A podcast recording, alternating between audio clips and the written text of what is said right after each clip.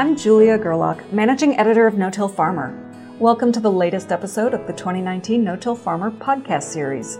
Today's program, Putting More Money in Your Pocket with a Diversified No Till Operation, is brought to you by Yetter Manufacturing. I encourage you to subscribe to this series, which is available in iTunes, the Google Play Store, SoundCloud, Stitcher Radio, and TuneIn Radio. Subscribing will allow you to receive an alert about new episodes when they're released. I'd like to take a moment to thank Yetter Manufacturing for sponsoring today's episode. With a tradition of providing farmers solutions since 1930, Yetter Manufacturing is your answer for tools and equipment to face today's production agriculture demands. From many different designs of planter attachments for the different planting conditions you face, to several options of equipment for placing fertilizer and products to meet harvest time challenges, Yetter delivers the return on investment and tools to meet your equipment needs and maximize inputs. Find solutions to your challenges today at yetterco.com. That's Y E T T E R C O.com. In this episode, we hear from longtime Kenton, Ohio no tiller Jan Lehman, who spoke at the 2019 National No Tillage Conference. In this program, he shares the economic payoffs he's seen as a result of diversifying his farm operations. He'll discuss his custom excavation, tiling, and fertilizer application business, how he makes extra cash and gets the inside scoop on other local opportunities through his work as an auctioneer, how he really started making money when he built a grain setup and quit hauling out of the field, and more. Now here's Jan. I'm very honored and humbled to be here. I'm not, I'm not a professional speaker by any means. I tell people I'm a farmer first that's kind of the situation. So I'm thrilled to be here. Maybe I can shed a little light and help you try to make some more money. That's our location. That's where we're at. 75 or 80 miles straight south of Toledo, Ohio, or 100 mile east of Fort Wayne, or or uh, 50, 60 miles northwest of Columbus. Uh, we run the gamut of all kinds of soils, from flat and black and good to stuff that's on end. Yellow, nasty. It's just slightly better than concrete. That's our current farm map. Uh, that shows some new ground we've picked up. As of today, we'd be 52 or 300 for next year. You hear folks talk about having to fight dad to change. I didn't have that problem. I'm 57, my dad would be 100. So uh, I'm nine years younger than my closest brother. I grew up almost as an only child. My dad died of cancer when I was senior in high school. So I didn't have that resistance. I farmed with an older brother to start with, the oldest one. But I think he would probably go along with what we're doing. He was a dairyman when I was a little kid. I don't remember milking cows, but they had in the 60s, uh, they would moldboard plow, but they had a 4010 John Deere with a four row machine on it that had a, a cultivator sweep in the front and then a set of curved discs and about four rotary hoe wheels and had a bridge hitch that went under it, and they pulled a 494A planter behind it. And they could go into plowed ground in the spring and plant. So they were kind of progressive for their day. So uh, we've been continuous, no till, 100% since 93, so about 25 years. I got into that because of a labor issue. Uh, I was by myself and we were starting to grow kind of rapidly. My dad never farmed more than about four or 500 acres. And so we were starting to grow rapidly and we didn't have labor force. So that's the reason we got off into no-till. In fact, I had, I had all the big tillage equipment. I had a Steiger and, and the big field cultivator, and I traded my Steiger and field cultivator on the first 750 drill we bought. Uh, we make our living farming. I've been a licensed auctioneer since 1989. I added a real estate license in 2006 simply to be able to sell real estate at auction. I don't want to list houses, I don't want to show houses, I don't want to mess with that. Matt and Jenny Hahn, Jenny's my daughter, and we formed another partnership in eh, 16, I think, or 13, 14. That's what the Lynn Valley Ag Service is.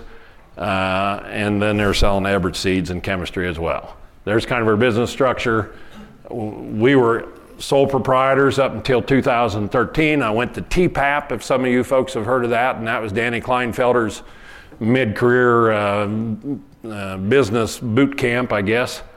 And they convinced us we needed to be into an entity. I'm going to say something that's real pertinent right now. I didn't think it would be when we did it. If you look, it says LLP. That's a general partnership with limited liability. 99% of the people you see are, are LLCs. Danny Klinefelter wrote an article in DTN uh, about that time, and I didn't think it was going to be pertinent. But the only entity that FSA recognizes for multiple payment limits is a general partnership. An LLC gets one. A general partnership gets as many limits as there are partners in proportion to their percentage ownership. So my wife and I had been individuals up until then, and we had split it because of the old LDP days. I thought, ah, we won't ever need that payment limitation again. That money's going away. Till we got our Trumpsity here the other day, and we would have maxed out. We had enough acres of beans that, in fact, we're almost going to max out twice. So that they picked a good year to because we had the highest bean yields we've ever had. They picked a good year to add a subsidy to them. So we're a general partnership with limited liability. All our farming practices are in that. The JCL Family Farms is an LLC. That's our land ownership company. Uh, we were trying to get some liability protection. Those are some older pictures of our, our tile equipment. Actually, that came about. My brother wanted to buy the tile plow, and we were going to do enough custom work to pay for our tile on our ground. We've done that. The tiling business, uh, we don't do a lot of custom work, we do some. Uh, we're not even getting a lot of our own done. We gave up growing wheat for Lent about 25 years ago. I tell, I tell people I could no longer stand the prosperity of it. So I have a good friend, my fertilizer salesman, that calls it poverty grass. Uh, so we don't grow wheat, we grow corn and soybeans, and it's getting, as we farm more all the time, and as my work crew ages, and as I age, it's getting harder and harder to get tile done in a corn soybean rotation. We've done a couple of things. If it's not a lot of acres, we have gone in and planted everything else but the one we want to tile. Stop, tile it, work it down, plant it late. We've had a little success doing that. We've had a little success with open falls. Obviously, this fall was not one of them. We still have a little bit of corn in the field. So, this fall was not one of them. In fact, we got a custom job that we finally just had to unhook that machine and put it in the shed because we had to have that tractor on a grain cart. There's a tool we bought uh, 2011, I believe but that is a chain three point hitch trencher. And it's quite a machine. They make a couple different sizes. That's the bigger one. Well, they make a bigger one now, great big. But that one is uh, capable of digging six feet deep, and we can put in 15 inch tile with it. We don't have a boot that big. We've put in 12 inch with it before. Uh, the big challenge is it takes a lot of tractor to lift it. It's really heavy. It doesn't take so awful much to run it, but it's 13 or 14,000 pounds and way back behind you. So that's an 8370 Deere, so it's a pretty big tractor. Probably 325 at the PTO, but it's also got all the front weights we can get on it, and the inside front tires are filled with liquid, and it's still pretty light. We got in, we backed into a business 15 years ago, I suppose. We bought a farm right adjacent to our home farm and it was an old dairy farm, and that, and that old guy's 100, would have been, and 188, 200 acres in it, but we bought 188, and it was in about 15 fields. And the fence rows 60 feet tall and 60 feet wide. And he was one of these guys that when he when the trees got up in the hot wire fence, he just put the hot wire inside the trees and just kept them. I, I went through about three or four fences. So I got an estimate from a man, a good friend, or a good friend's dad, who just passed away, and, and he just had bulldozers and was a farmer on the other side of town. And I, I said, Give me an estimate on clearing those fence rows out. And he studied it, and we went and looked at it, and he studied, and he said, $15,000, you better figure 20. And if I, as you and a young guy, go buy a bulldozer then that's the rest of the story. So we bought a bulldozer, and then we bought a track hoe, and then we bought a detached to haul the track hoe, and then you know. So over a period of time, and he was correct. We gave twenty-five thousand dollars for the dozer and put a little bit of money in it. Got the got the fence rows cleared, and still got the dozer. We're on the second one now. So, what that's really allowed us to do, we've bought several farms and rented more than one. In lieu of high rent, we'll pay a reasonable rent and we clear, clear the fence rows, clean them up at no charge to them. We've done the same thing with some tile. We don't get crazy on that, but if they'll buy the tile, we'll put it in. So it's kind of a shared thing. It's helped us gain, it's helped us grow, it's helped us develop a reputation in the community. So then that led to another one. We farm a bunch of rolling ground. So we got started building grass waterways. So we first built them with a bulldozer, and then we had a, a power takeoff uh, Liebrecht ditcher, a slinger. Eh, it works, but it was an issue with that. Sometimes you don't want the dirt right beside you, you want the dirt somewhere else. So several years ago, we bought a pull type pan. The, the 4055 behind it's actually pulling a harrogator and working the sides down. But so we turned that into a business that turns a fair amount of money. Uh, that's our slow time of year is the last half of July to the 1st of September. So we developed a rapport with the NRCS. It's helped us rent some farms again. I'll build a waterway for you at no cost out of pocket. If we get 90% cost share on it, I'll eat the 10%, and we get paid for our time, and they got a waterway. Now, the new farm bill I'm hearing is only going to be a 50% cost share, so that may or may not work going forward. I don't know. I haven't read and delved into the new farm bill enough to, to be able to answer that. But that backed into a business. This year was a bear. Oh, in western Ohio, where we are, we were wet from, we had a good planting season and then it turned wet. And so even in July, we started, I don't know, the 10th of July on waterways. And the first waterway we built ran water three times before we got it built. And so we fought that all summer. We had about 10 or 12 waterways to build. We got three we did not get built. Uh, we had to put extensions on them. We finished seeding the last one the last day of September, and the third day of October got two and a half inches of rain in 30 minutes. And my NRCS guy said I knew I was in trouble. That dumps right into the side of the river. He said I knew I was in trouble when I came across the bridge and saw straw floating down the river. So it washed it out. We'll have to redo it. So that's, that's been a pretty good business. I've been a licensed auctioneer since 1989. I was on a fair board for 20 years, and one of the other auctioneers was on the fair board at the same time, and he offered to sponsor me as a, you have to apprentice, and he offered to sponsor me, so I, I did that.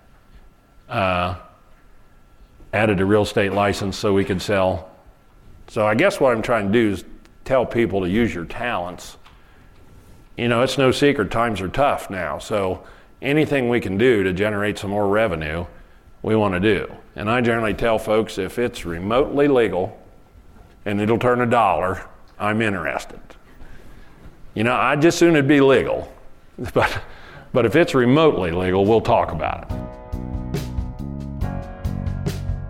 We'll come back to Jan in a moment, but I want to take time once again to thank our sponsor, Yetter Manufacturing, for supporting today's episode. With a tradition of providing farmers solutions since 1930, Yetter Manufacturing is your answer for tools and equipment to face today's production agriculture demands. From many different designs of planter attachments for the different planting conditions you face, to several options of equipment for placing fertilizer and products to meet your harvest time challenges, Yetter delivers the return on investment and tools to meet your equipment needs and maximize inputs. Find solutions to your challenges today at yetterco.com. That's Y E T T E R C O.com. Now let's get back to the conversation with Jan. We have a couple annual auctions. One's the consignment sale. So that auctioneer that sponsored me and I, we started a consignment sale in our county fairgrounds that benefits the fair, the fair board, and it's turned into a monster that you can't stop. But it's big. It's a big social event of the year. Junior Fair Livestock Sale, we do a couple of them. Uh, household sales are a pain in the neck. I just soon not do them. I, in fact, I just about won't do them now unless it's someone I know or, or they allow me to sell real estate at the same time. I can't make any money out of a, a household sale that's two or three thousand dollars gross by the time the family gets the antiques that they want. I get 15% of that. So you do the math on that. Three or four hundred bucks, and I got to split it four or five ways. Nah, I'm, I'm not that hungry anymore. However, we did. If any of you get any of you get uh, an AgWeb email every day, I do. Look on today's. Uh, Machinery Pete's got a, a blurb in there about strong auction sales in Ohio. That's an auction sale we did Saturday for a good friend that was retiring, and it's Case IH red stuff, but $1.1 million almost the, the gross of the sale was. So that's pretty good. We made a year's wages in a day there. We got more than a day in it, but some of the things that, you know, like I said about that bulldozer, getting us some opportunities on an, on an overgrown farm or building those waterways. The auction business has done the same thing. When a guy gets ready to quit or retire, who's one of the first people he goes and sees? Usually the auctioneer. So I get advance notice sometimes when folks are going to, you know, and we've rented some farms or whatever. I, we've developed a policy years ago we don't go try to rent farms from anybody else. Most of them come to us. We own about a fourth of what we farm, and the rest of it's rented. And most of it has come to us. And so if, if you're farming it, I'm not going to come try to rent it. But if you're going to quit and it's going to be up for grabs, then we're interested. So we've had some opportunities there. We had one a year ago. If you looked at that map, there was a piece of ground or a chunk of ground in a different county. And that fella came to see me about selling his farms at auction. And before we got done, we talked him out of selling his farms at auction and renting them and selling his machinery instead. And we rented 750 acres in one bite. So there's been some opportunities there. But we do sell some real estate at auction. That's been a good thing. I do about all the sheriff sales in our county. And so uh, there are not very many weeks I'm not doing an auction gig. The Lynn Valley Ag Service, that's the one we formed with my kids or my kid and my son-in-law, and uh, there's a reason that the percentages are the way they are. I did have a sharp enough attorney there that you're always concerned about. I'm not concerned about me and my wife getting divorced. We've had too much time in there now to worry about it. But that son-in-law had been married once before, and so you're trying to divorce proof that next generation.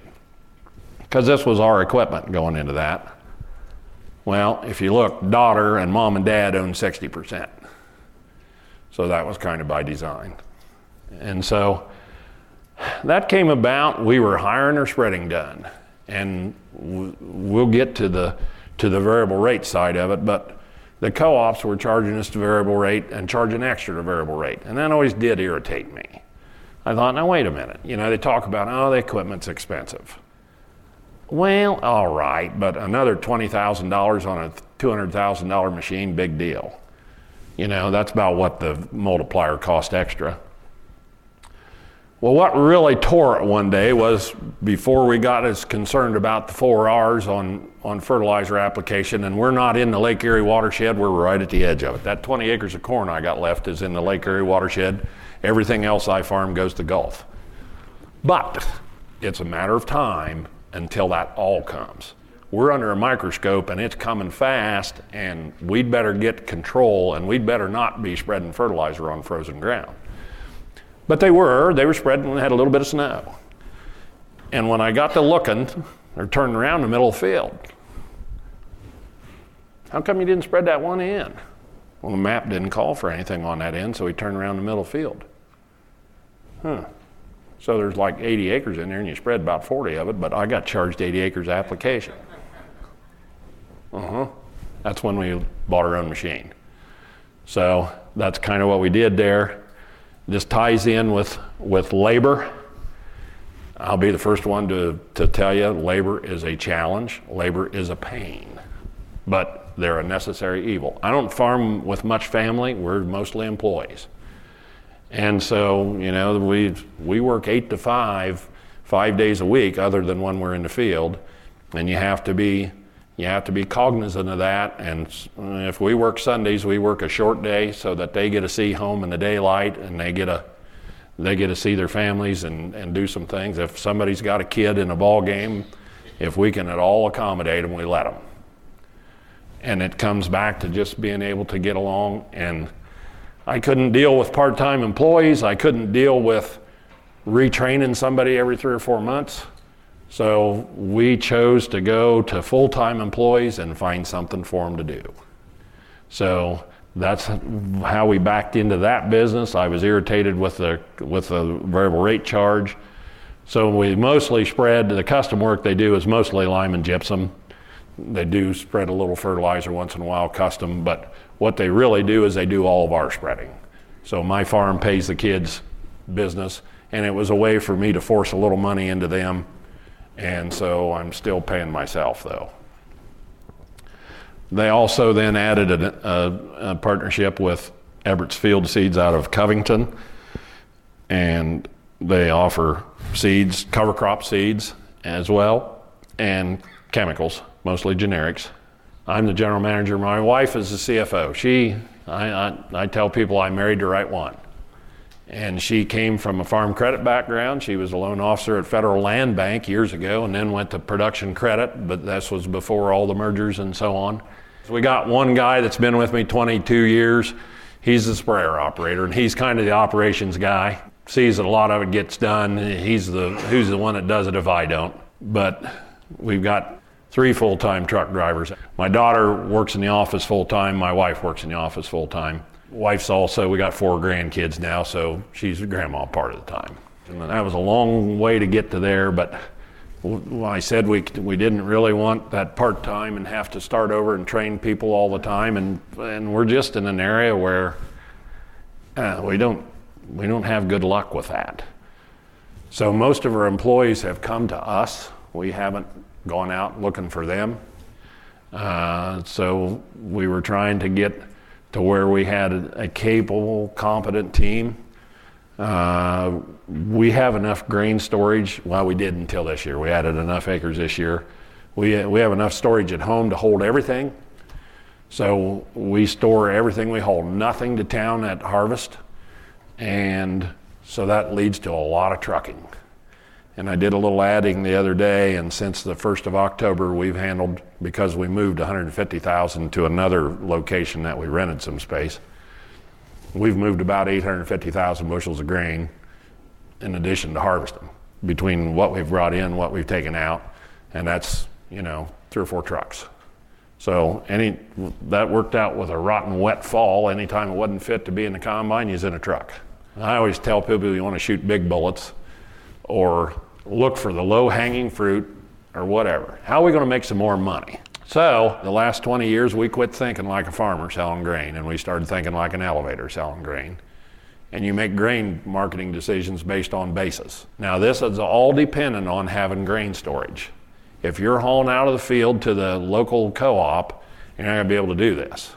That's probably when we started making money farming, was when we built a grain setup and quit hauling out of the field. We never made any farm, never made any real money until we quit hauling out of the field. Year after year after year after year, our basis is 30, 40 under at harvest always.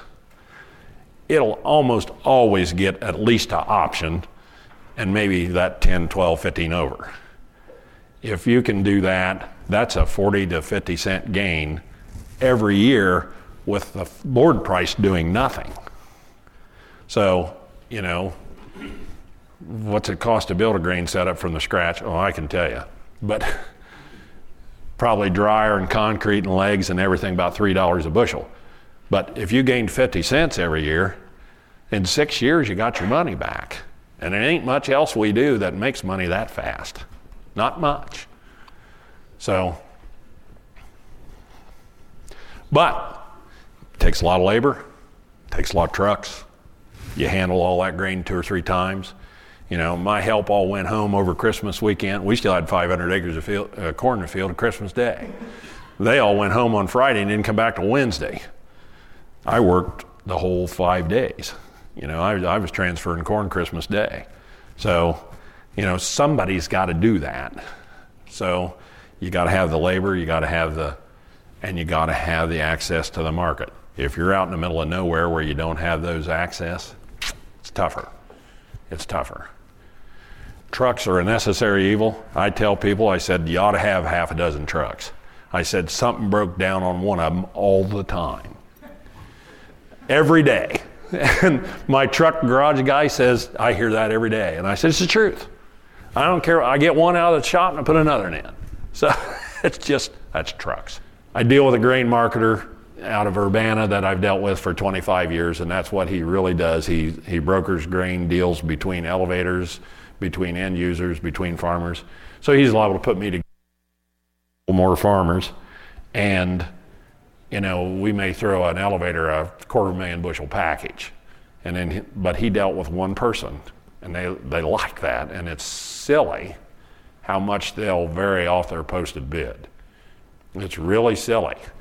Guys want to go to an elevator and offer them 5,000 or 2,000 bushel and expect them to push 20 cents. They ain't gonna.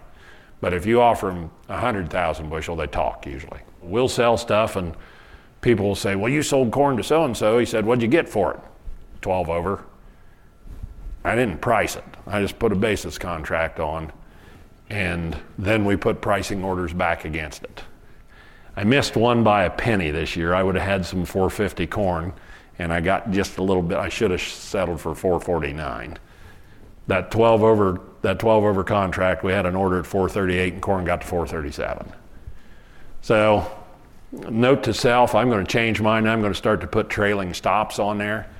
So if I got an order 10 or 15 higher, I'm going to put an order 5 lower too. So that if I don't get her going this way, I'm going to get her on the way back down. Because then you get that, and then you think, ah, it'll go back up. Well, it doesn't. It hadn't yet. So there's some contracts that we've had on, and we do these. We've got one on now for next year. We tend to do them a year out, and we will throw a package at. We use this feed manufacturer right here, Comball, and they're about they're 50 minutes from us on a dry road with a truck, but it's only about 35 mile maybe. But we throw them a package of December, January, February, and March versus the March. We had it sold at 12 over this year. We did get some 430 corn. But they're feeding hogs. They got to have corn every day. Uh, we also, they called me and wanted to do this. They wanted corn in May and June. Typically, we try to have our corn out of there by planting time because nobody wants to sweep bins when it's hot. But we decided to do that. That's 15 over the July. So, but my point in all this, look at the difference. This one is on the west side of Lima, Ohio, which is 30 miles away. This one's on the east side of Lima, which is 25 miles away. This one is at Upper Sandusky, Ohio, which is 35, 40 mile northeast of us. This one is at uh, Smithfield Grain, and that's the Smithfield that owns the hogs.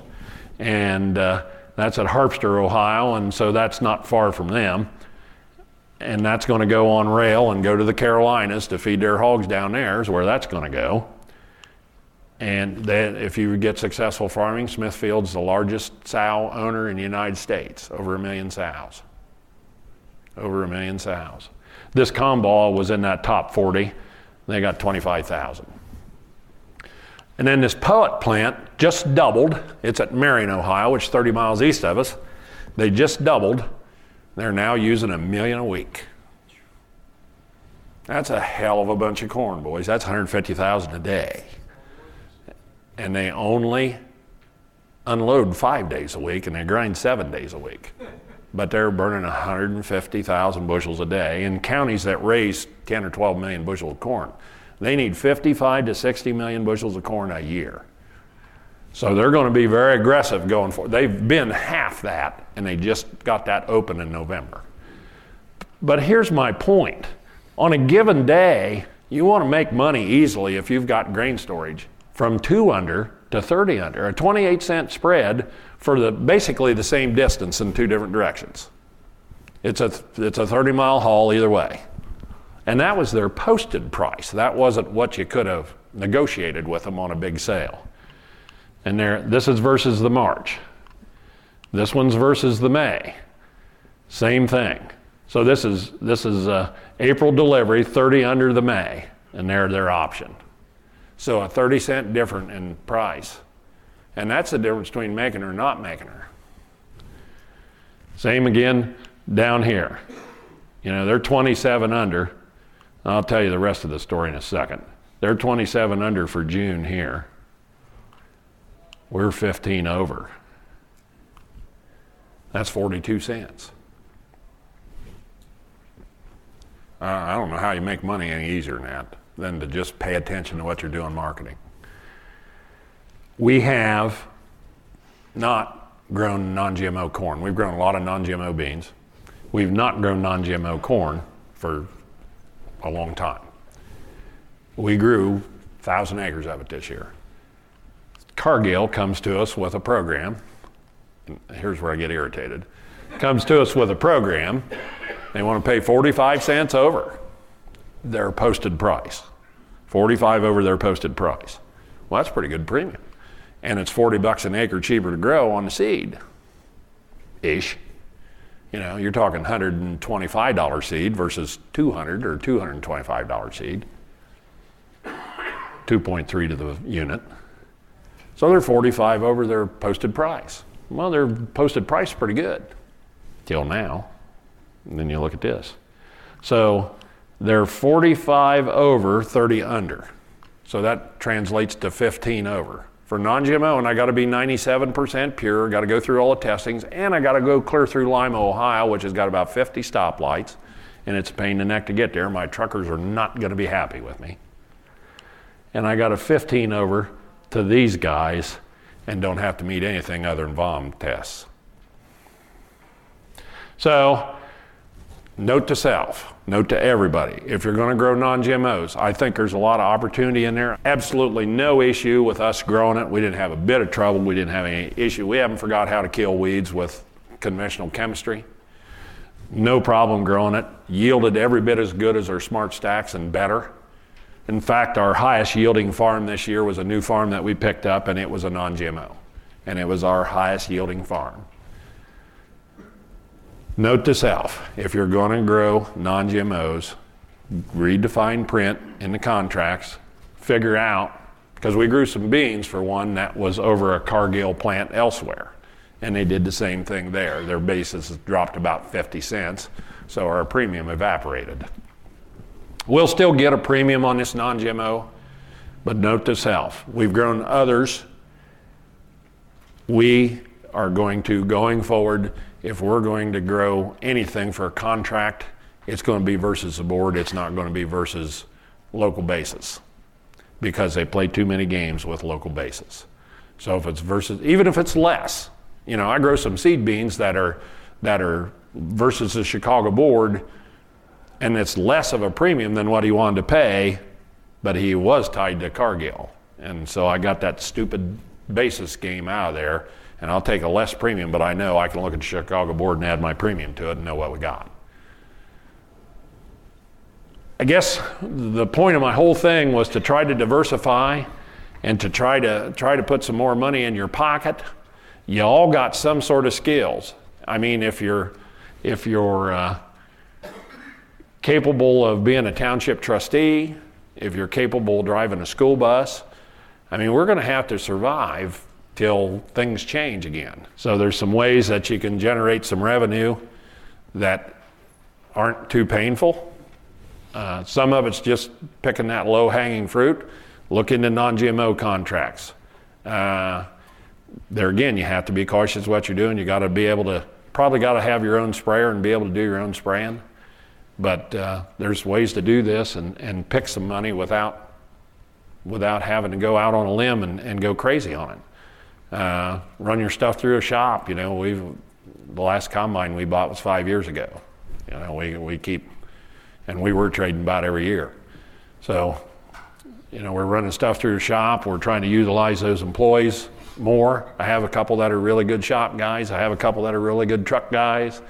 And you get the right people in the right seat on the bus. I think there's ways to, to put more money in your pocket without going crazy, and uh, it'll, it'll help the bottom line a bunch. Thanks to Jan Layman for sharing his creative strategies for building revenue with his diversified no till operation. To listen to more podcasts about successful no till strategies, please visit no-tillfarmer.com forward slash podcasts. Once again, we'd like to thank our sponsor, Yetter Manufacturing, for helping to make this no till podcast series possible.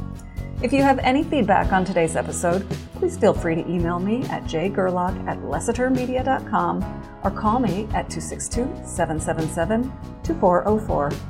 If you haven't done so already, you can subscribe to this podcast on iTunes or the Google Play Store to get an alert as soon as future episodes are released. You can also keep up on the latest no till farming news by registering online for our No Till Insider daily and weekly email updates and Dryland No Tiller e newsletter. And be sure to follow us on Twitter at No Till Farmer, with farmer spelled F A R M R, and our No Till Farmer Facebook page. For Jan Layman and our entire staff here at No Till Farmer, I'm managing editor Julia Gerlach. Thank you for listening.